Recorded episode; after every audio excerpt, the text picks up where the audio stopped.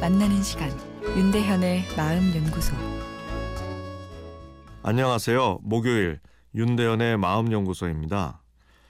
멋진 바디라인을 원하는 마음이야 모두의 소망이겠죠. 아, 비만은 남 보기에도 나를 덜 매력적이게 하고 또 이렇게 지속되다 보면 뭐 고혈압, 당뇨부터 중풍, 심근경색까지 또 일으킬 수 있으니까요.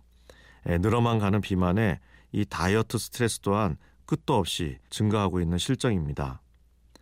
회사나 집안일로 스트레스를 받으면 식욕이 더 당기죠. 심리적 허기가 더 증가하기 때문인데요.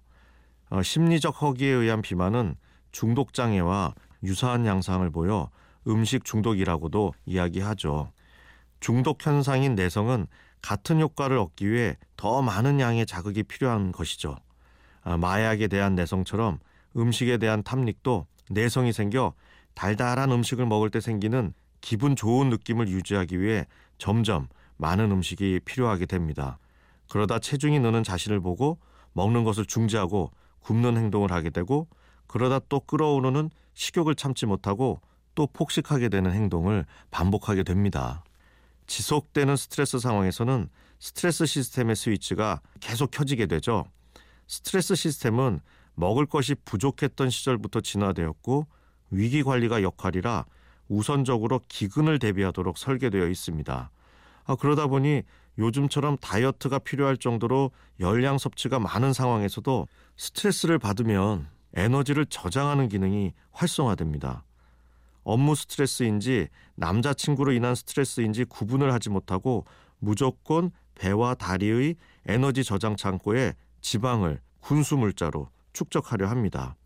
심지어는 살이 쪄서 받는 스트레스에도 기근을 대비해 몸에 지방을 합성하니 이 답답한 노릇인 거죠. 그래서 스트레스를 많이 받는 상황에선 굶는 다이어트는 금물입니다. 스트레스로 인해 가뜩이나 에너지 합성 기능이 향진되어 있는데 굶는 다이어트로 인해 실제로 몸에 유입되는 에너지 양이 줄어들게 되면 뇌는 올 것이 왔구나 경고 메시지를 더 강하게 내보내 식욕을 더 증가시키고 같은 음식을 먹어도 지방을 더 만들어 복부를 퉁퉁하게 살찌웁니다. 화끈하게 굶는 다이어트로 체중 감량에 성공한 여성, 시간이 지나 다시 보면 원점으로 돌아가는 이유가 여기에 있습니다.